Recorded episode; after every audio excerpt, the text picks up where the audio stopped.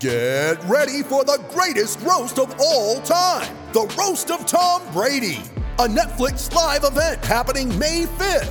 Hosted by Kevin Hart, the seven time world champion gets his cleats held to the fire by famous friends and frenemies on an unforgettable night where everything is fair game. Tune in on May 5th at 5 p.m. Pacific time for the Roast of Tom Brady, live only on Netflix. Jokic behind his back. What a take by Jokic. That's your sitter. Wow. Uh, as long as their fans go home disappointed, that's all I care about. So the Warrior fans can come in here, the Celtics fans can come in here, Laker fans can come in here. But take that L on the way out. Jokic. Harris goes the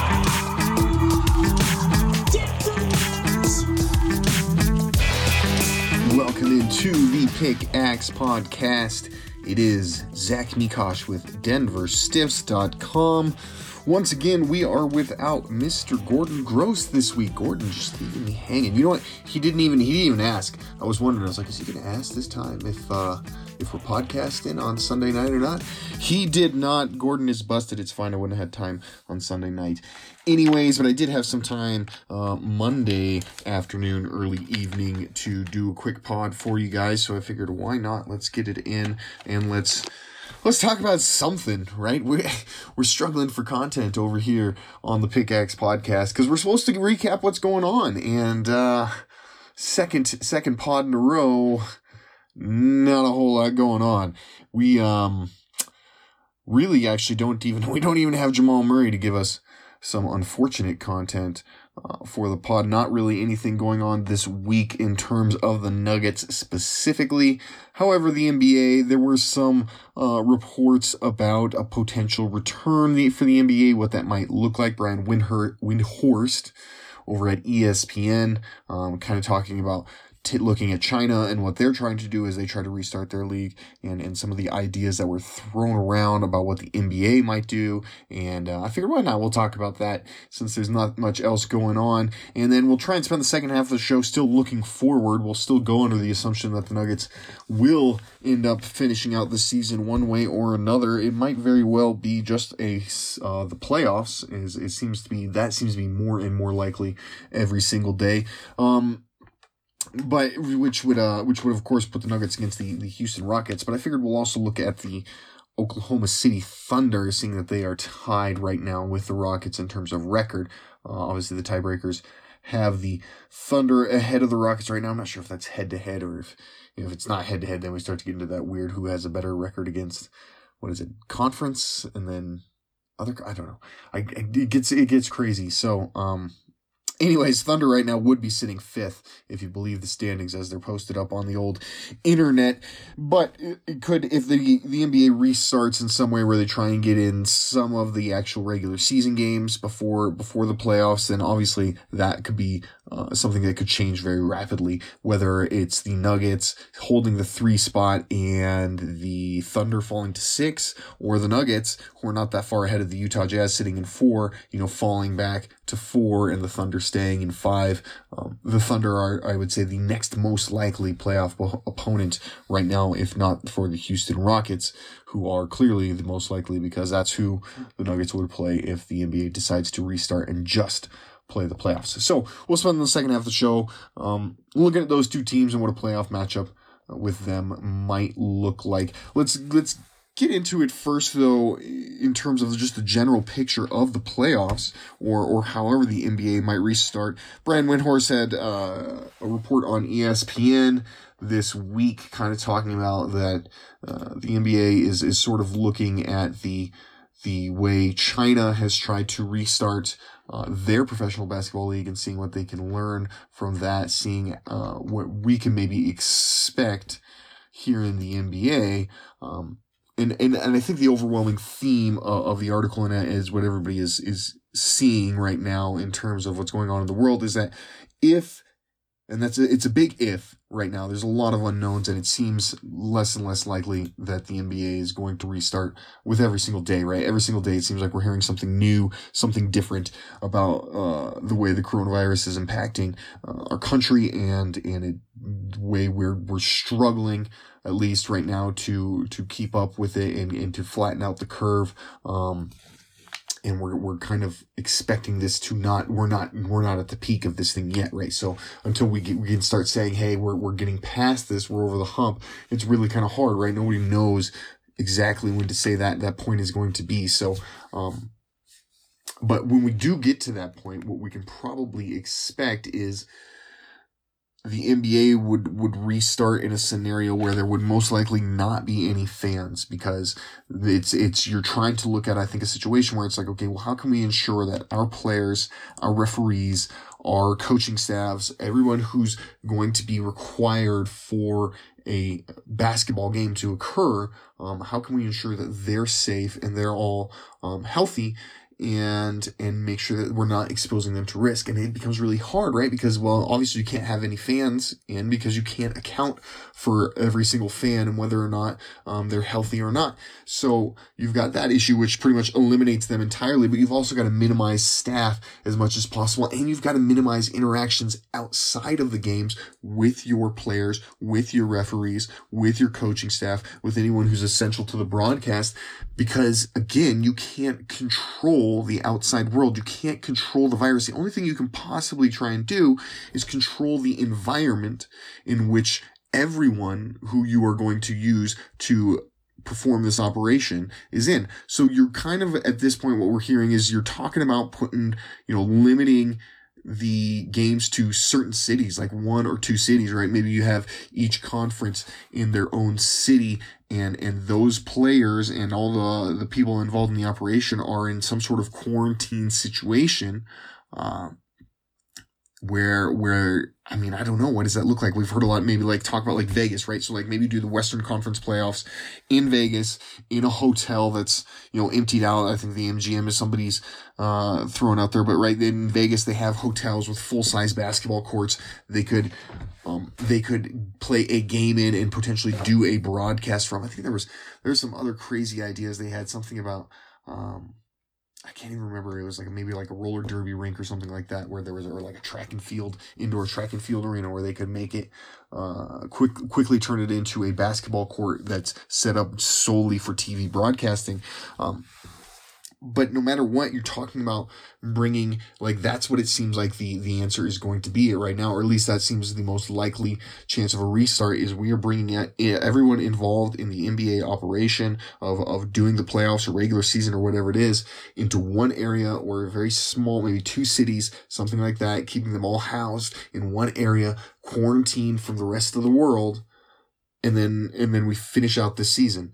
Uh, it's there's a ton of risk to that because you got you you got to be able to guarantee every single person in that operation stays quarantined, which is, I mean, it's tough. I think I think if if players and and others look are looking at, at the risk of losing their checks for it, then they they they probably do it. But again, it, it only takes like one person breaking the rules um to to infect the entire operation. So there's a ton of risk. But let's say let's let's at least entertain the idea that it could happen and that with the, the NBA could pull off something like that where, okay, we're going to take all the teams in the playoffs and we're going to take them out to the MGM Grand in, in Vegas and we're going to keep them all housed in that hotel, quarantined, and they're going to go to and from their rooms down to the basketball court where they're going to play games and they're going to go back up to their rooms and, and you're going to have basically no contact with the outside world, right? I mean, it's feasible. It's logistically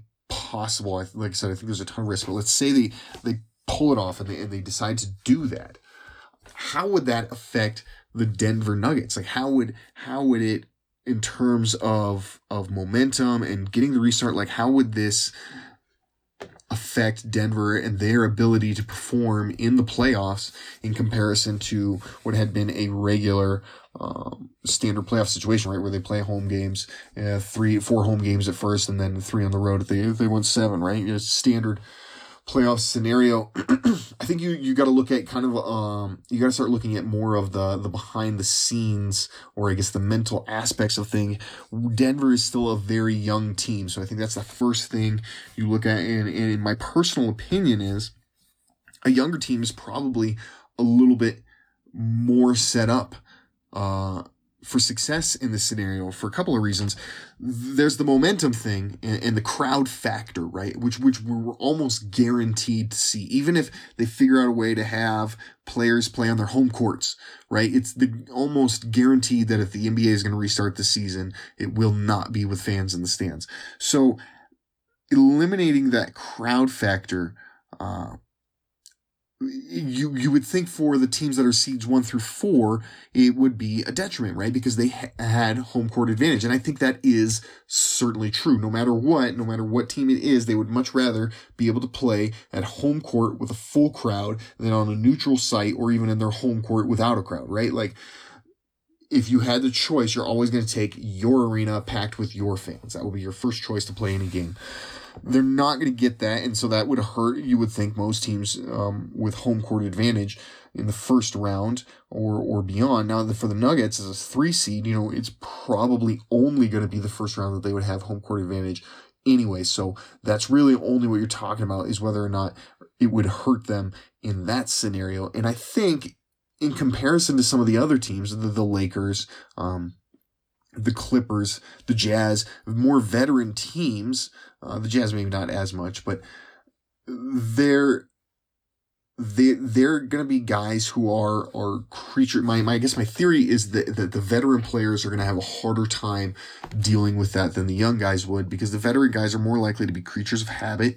They're more likely to have families um, that are set up at, in their hometowns. You know, they're more likely to be well into their regular lives. Whereas young guys, guys in their early twenties, I mean, I know for me for a fact, like I, man, I, I travel. I've always wanted to travel for work. Um, when I was a younger guy because you don't have a ton of a ton to look, be responsible for in your life other than yourself, right? Most of these guys don't have kids. Some do.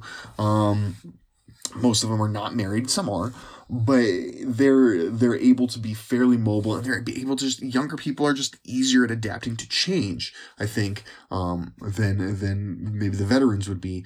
Um, and so it's I think in that from that scenario it plays pretty well into the Nuggets' hands because they uh, these guys are you know they're they're they're young men, right? They're for most of the part. Like Jokic is he's a young uh, guy. He just got engaged uh, not too long ago, but he doesn't have any kids. He's he's just living, you know, he's living the bachelor life more or less with a girlfriend and now a fiance. Um, but you know, he's living that young person's life where you're you're very flexible, you're very liquid in the way you're able to move around in the world. As as we've already seen, I mean, Jokic has been moving around to different cities since he was 16 years old.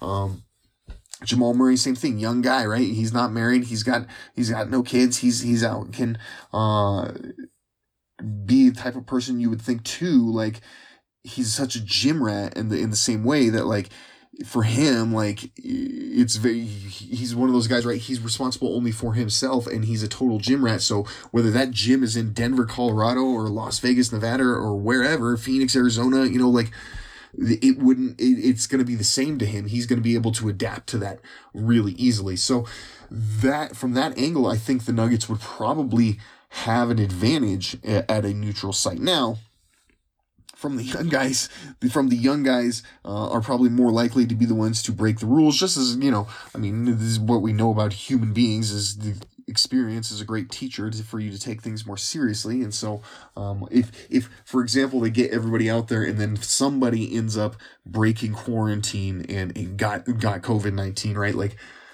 you would, my money would be on it would be a younger player, not an older player, just because that's just the way, again, the way kind of humans are. So, um, maybe from that standpoint, uh, you would, you would not think the Nuggets would be at an advantage, but it's so hard to say. I mean, it still comes down to the individuals, right? It comes down to every single person and making their own personal choices. And some people are going to make better choices than other, and that's not necessarily going to be all determined on their age. So I don't think you can look into that uh, too much. So I really, I honestly kind of figure that the Nuggets um, would mostly actually benefit from playing at a neutral site because they're going to be a younger team. They're going to be more more adaptive to change and honestly, it, they didn't win a bunch of games last year at home court. Yes, they were better on their home court than they were on their road, but when you think about it, they lost four games on the road. They lost three games at home, so they didn't they didn't really change up the dynamic too much in the playoffs last season based on what court they were playing. So even though you would think they would prefer to have their own their own court at the Pepsi Center packed with fans, everybody screaming for the Nuggets, I just don't see it as being that big of an impact for them as maybe some of these other teams. And I really do honestly believe uh, if we got onto a neutral site, the Nuggets would at least be be able to deal with it better um, than other teams. They would be more adaptive uh, to the change.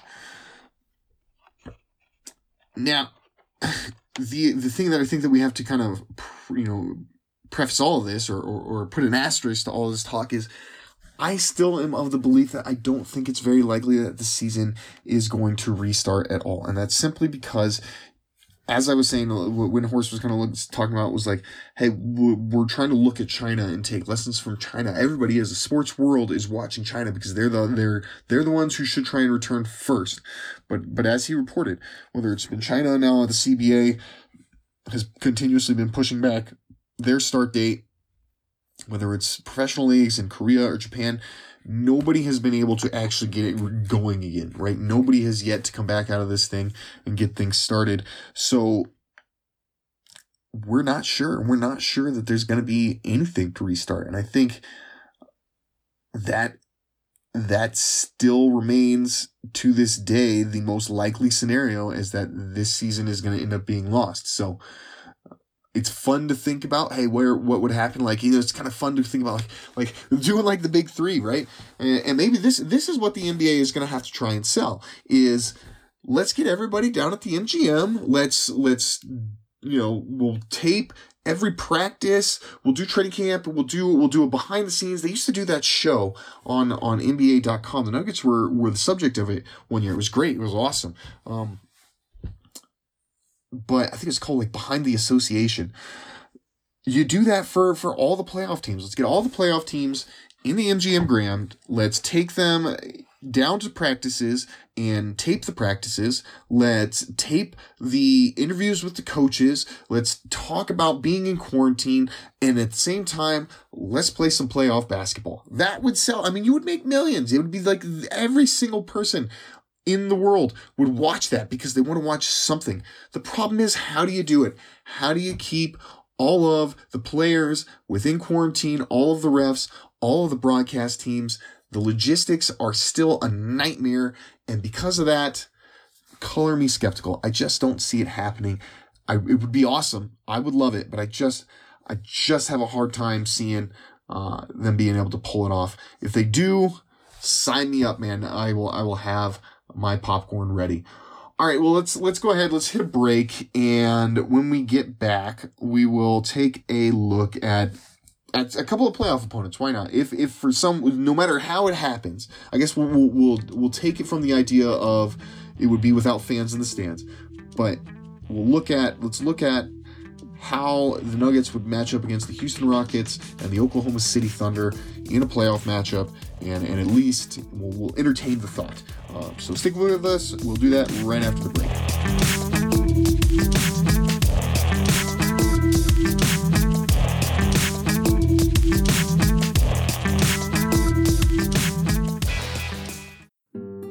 We've all been there. When the budget's the tightest or a time is the shortest, that's when disaster strikes. The last thing anyone wants to deal with in these times is an electrical issue in their home or business. Maybe your light suddenly won't turn on, or maybe a home inspector wants that electrical service changed before you can close out on a property you're selling. Heck, maybe it's not even an emergency at all and you're just looking to finish out your basement or get some power ran to that new AC unit. Whatever your need may be, give Sun Electrical a call. They're a family owned and operated business that serves the front range, and you can be assured that you'll not only get the highest quality service, but you'll also get the most affordable price as well. Mike, the owner of Sun Electrical, will come to your home or business personally to evaluate your situation and provide a free estimate. And he stands by the work Sun performs as a fully licensed and insured electrical contractor. So give him a call 719 659 6888. Don't be fooled by the phone number, as they'll serve the entire Front Range from Colorado Springs to Fort Collins and everywhere in between. That's 719 659 6888. 719 659 6888. Sun Electrical, the home of truly affordable electrical work.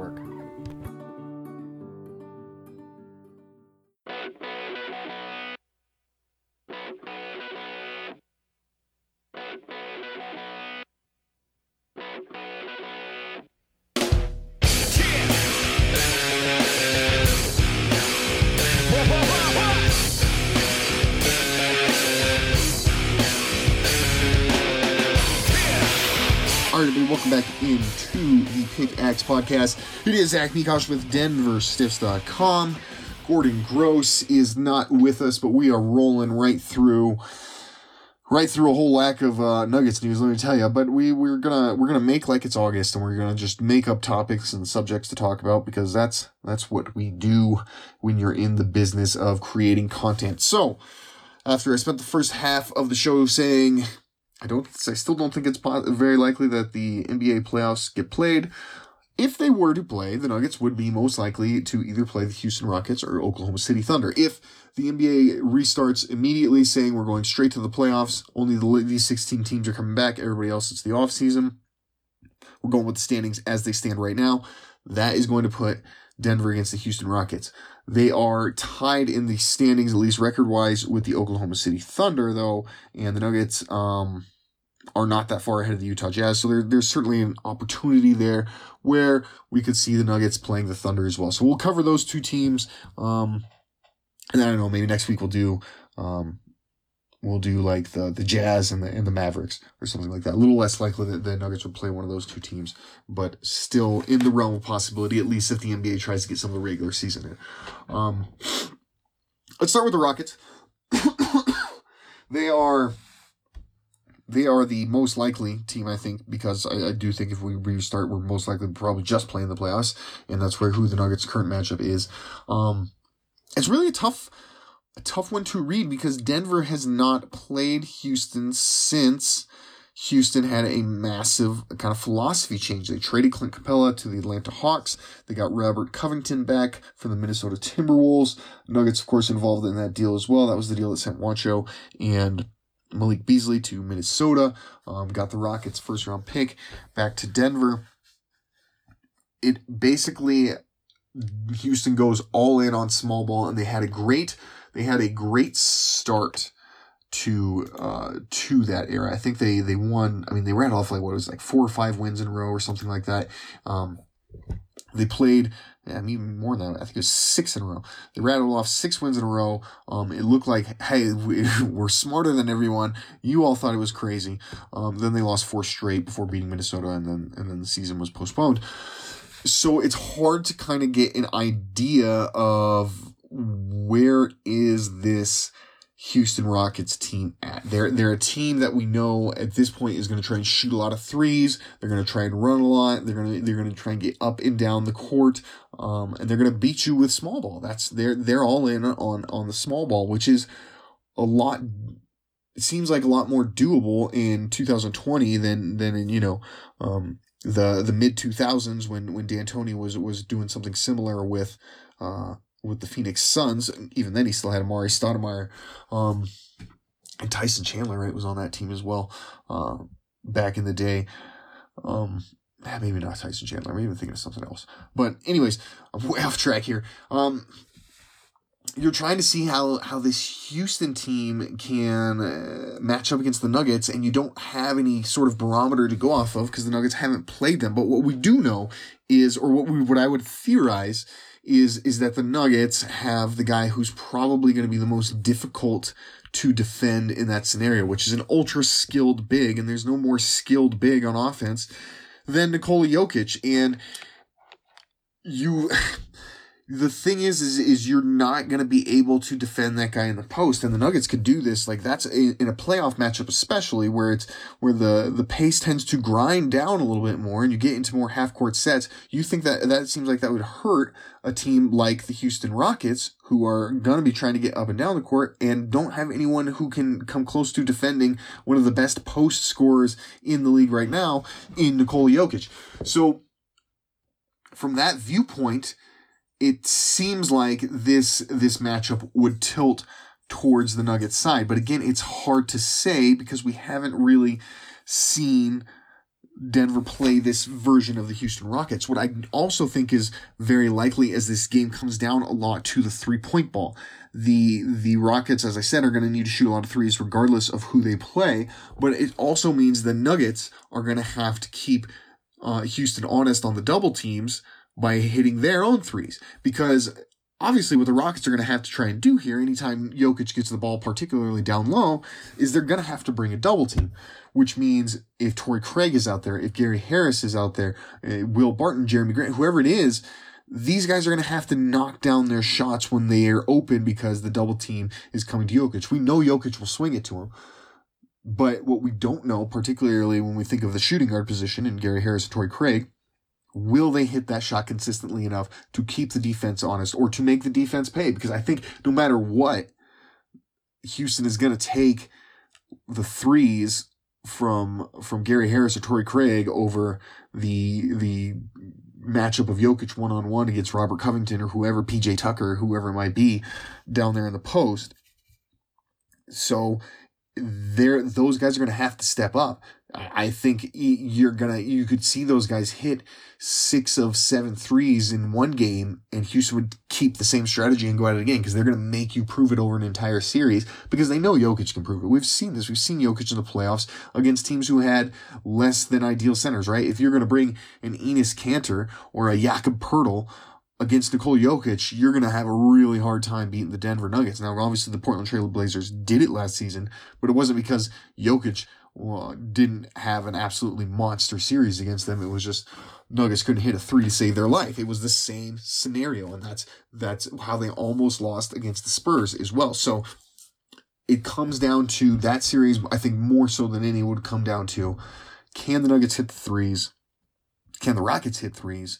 And um, who would be you know whoever whoever is better at that and most likely wins. And I think the Rockets would have to shoot a better percentage um, in a win than say the Nuggets would in a win, right? Like the Nuggets might have to just shoot around as a team 38 37% kind of right around league average um, so long as they just you know like i said as long as they can keep things honest then they probably um ha- and knock down the open ones then they probably have a good shot winning whereas houston probably the team you know is in the 40s in terms of average three point percentage if they're going to get a win because that's that's what they're going to have to no matter what i think houston whether they they're successfully bringing double teams and denver's not hitting great uh, from outside. No matter what, I think just to overcome what Jokic alone will be able to do to them uh, offensively, they're gonna have to shoot an outstanding percentage from three point line. It's just it's just how they're gonna have to do it, and they're gonna have to get a lot of possessions um, as well. So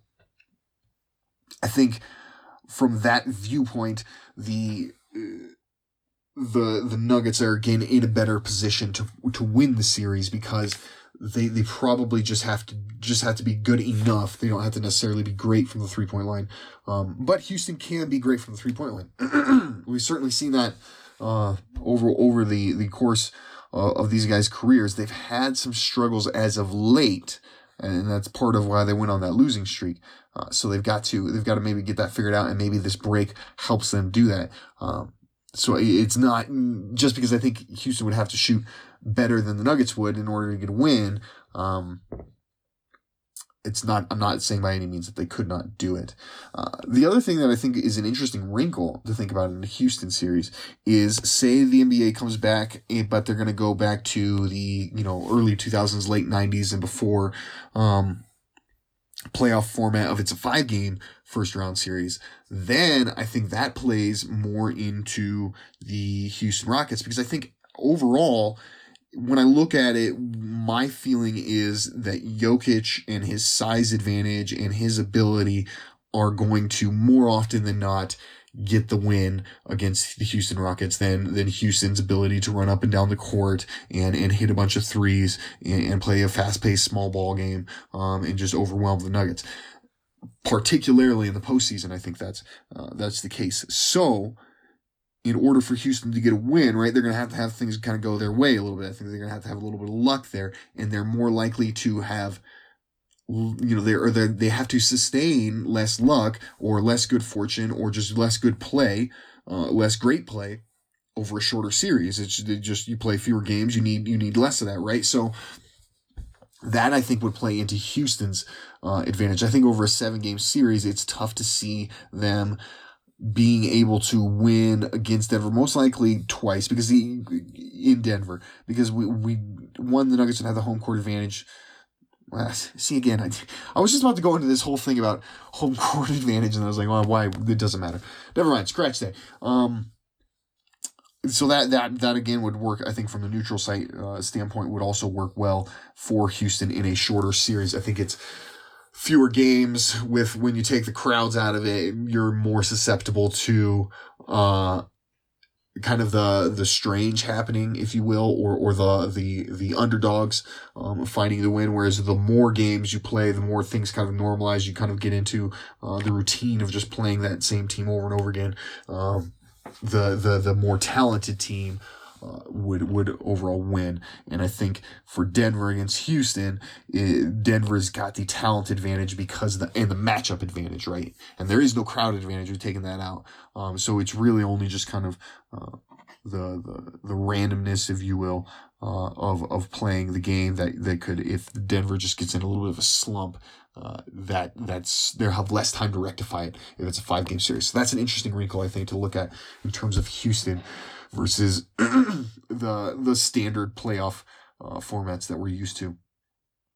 So the second team, as as we uh, said, would be that the Nuggets would be the most likely to play would be Oklahoma City, who is at the same record as Houston, but has a tiebreaker advantage and is uh, technically ahead in the standings. Technically, sitting in the five seed right now. But should the NBA restart some version of the regular season, you would figure uh, Oklahoma City. There's a good chance Denver could end up playing the Thunder, and I think it's, it's a totally, totally different matchup that you're looking at. Whereas with Houston, you're looking down low, and how does Houston handle Nikola Jokic?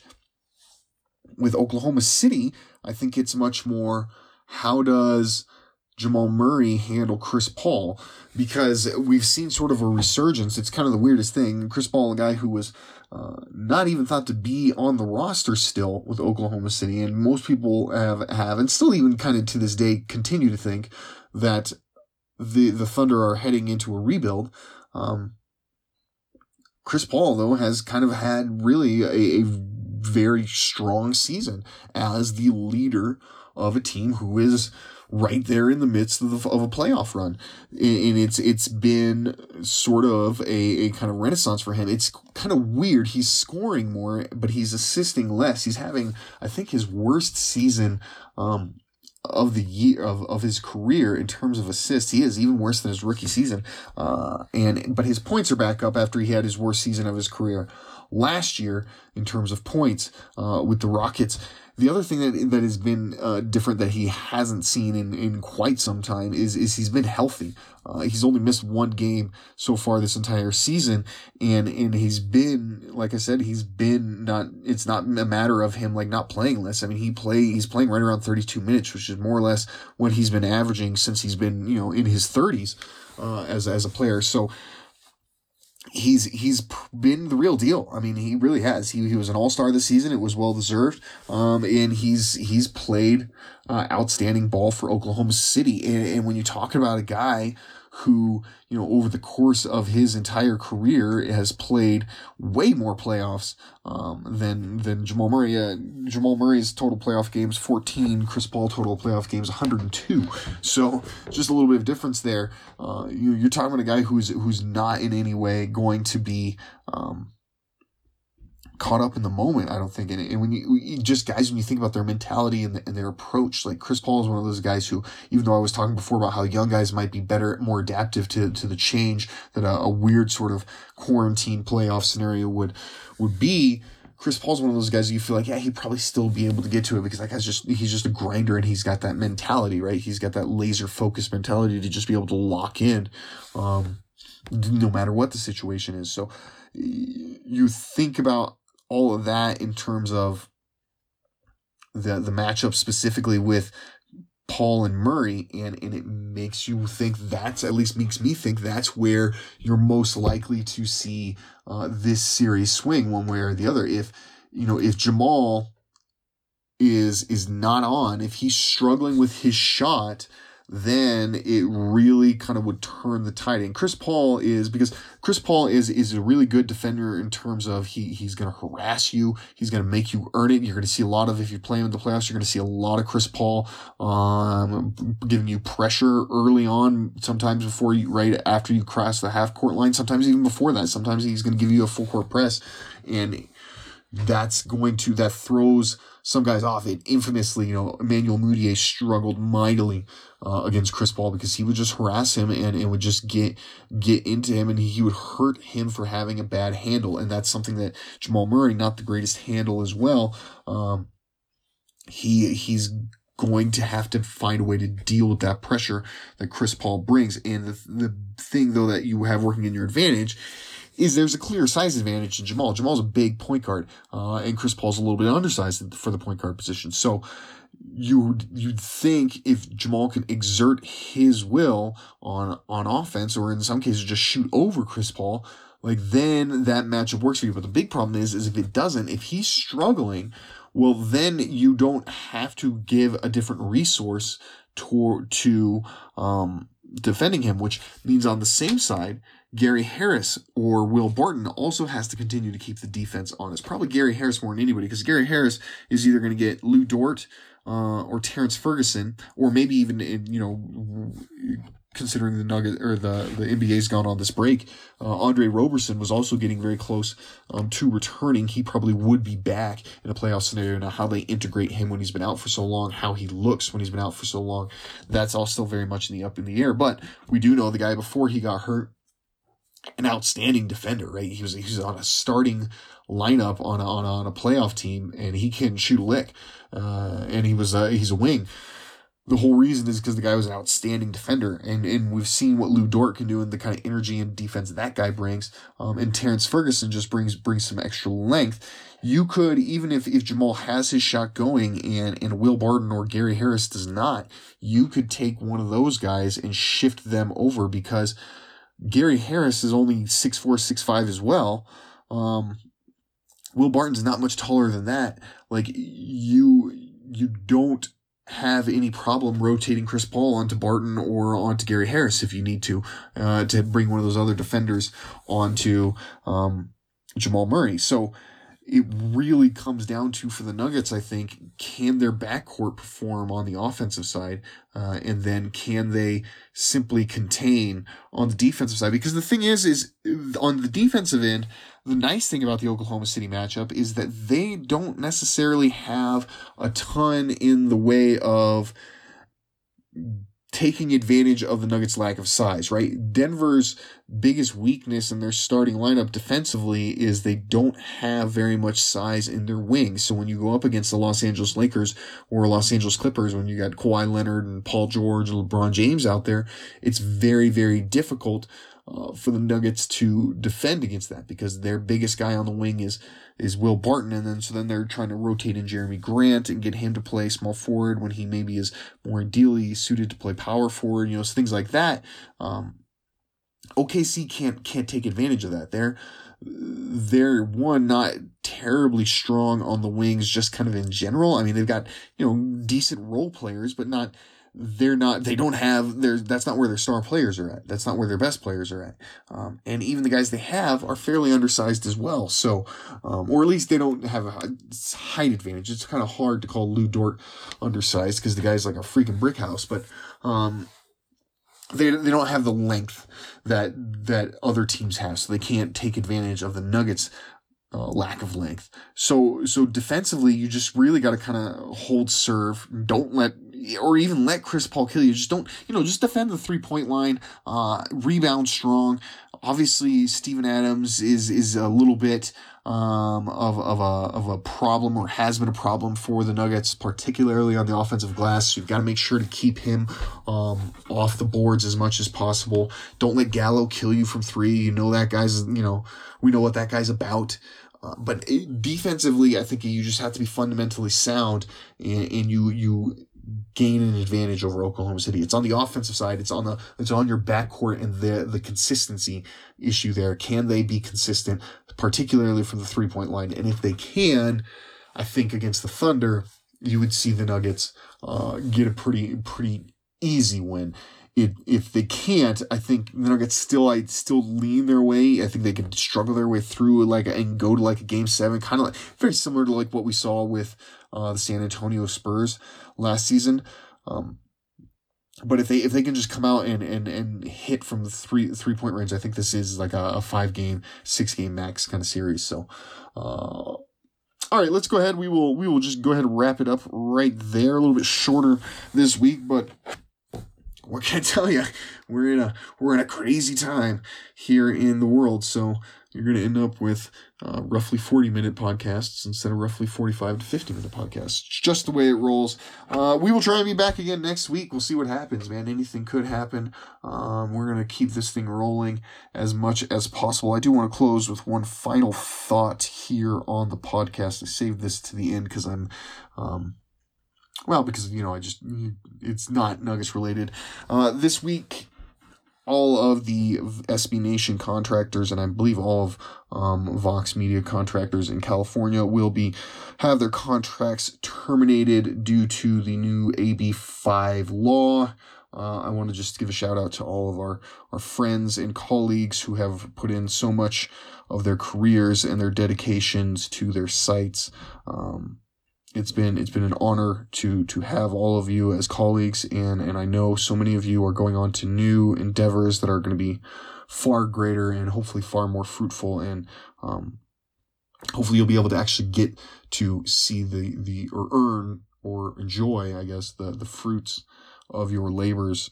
Whereas at SB Nation as we've seen no matter how hard you have worked for them at the end of the day. It comes down to who owns property rights, intellectual property rights, and not much else, which is unfortunate. So I want to give a shout out to everyone out there um, in California who has been an SB Nation contractor. We are thinking of you. We are following you guys. We are making sure uh, to see what you are doing next. Make sure you guys are out looking out for the King's Herald, 213 Hoops.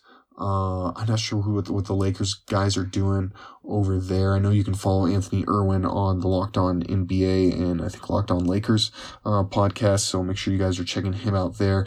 Our Golden State of Mind boys, I believe, are uh, doing a new uh, a new site as well. Um, so make sure you guys are trying to follow along with them and see what they're doing. But everybody go out there, whatever SB Nation California uh, blog, whether it's, you know, whatever sport it is out there that you were following, I, I highly encourage you to do two things. I highly encourage you to find where these uh, where these people are going, what their next endeavors are, and supporting them in any way you can. These these people are all fantastic writers who have put in so much work and everything that makes ASB Nation great was made great by their contractors and no one else. So wherever these contractors go next, um, that's where you're going to get the content and the, the quality that you've come to expect the second thing I would tell you is is understand that whoever stays at SB Nation and, and, and, guides these sites in the future, don't hold it against them. These are still these people are, are good. These are good jobs for these people, and they're gonna they're gonna try and carry this on um, in the next next generation of what SB Nation is as best they can. You can't don't knock the individuals uh, for the making a good career move for them. And and hopefully you know they come from an SB Nation contractor background. That's that's what we want to see the most. Um, if you're going to be angry be angry at SB Nation themselves and and Vox Media not even really SB Nation. Be angry at Vox Media who who is has profited off the hard work of these contractors um, for who they've paid basically nothing um, for out, throughout the duration while they built this empire, and and now have, are are leaving them out on um, out on the doorstep. So, with that being said, you can follow me. I still will. I still work for SB Nation, um, at least for the time being. So follow me over on Twitter at Zach Mikash. Uh, make sure you're following Gordon as well at G Money Nugs.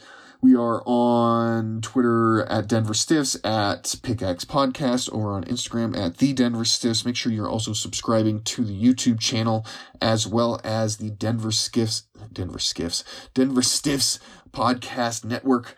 Um, that is how you will get this show, The Dig, Nuggets numbers, and the Denver Stiff Show. I was on the Denver Stiff Show just last week. It was great. Me, Nick Herzog, Ryan Blackburn. We talked a lot about uh, video games and, and what we're doing these days. So, um, make sure you guys are checking that out as well. Like I said, if you're subscribing to the Denver Stiffs Podcast Network, you will get all those shows straight to your listening device. All right, everybody. With that, we will talk to you next week.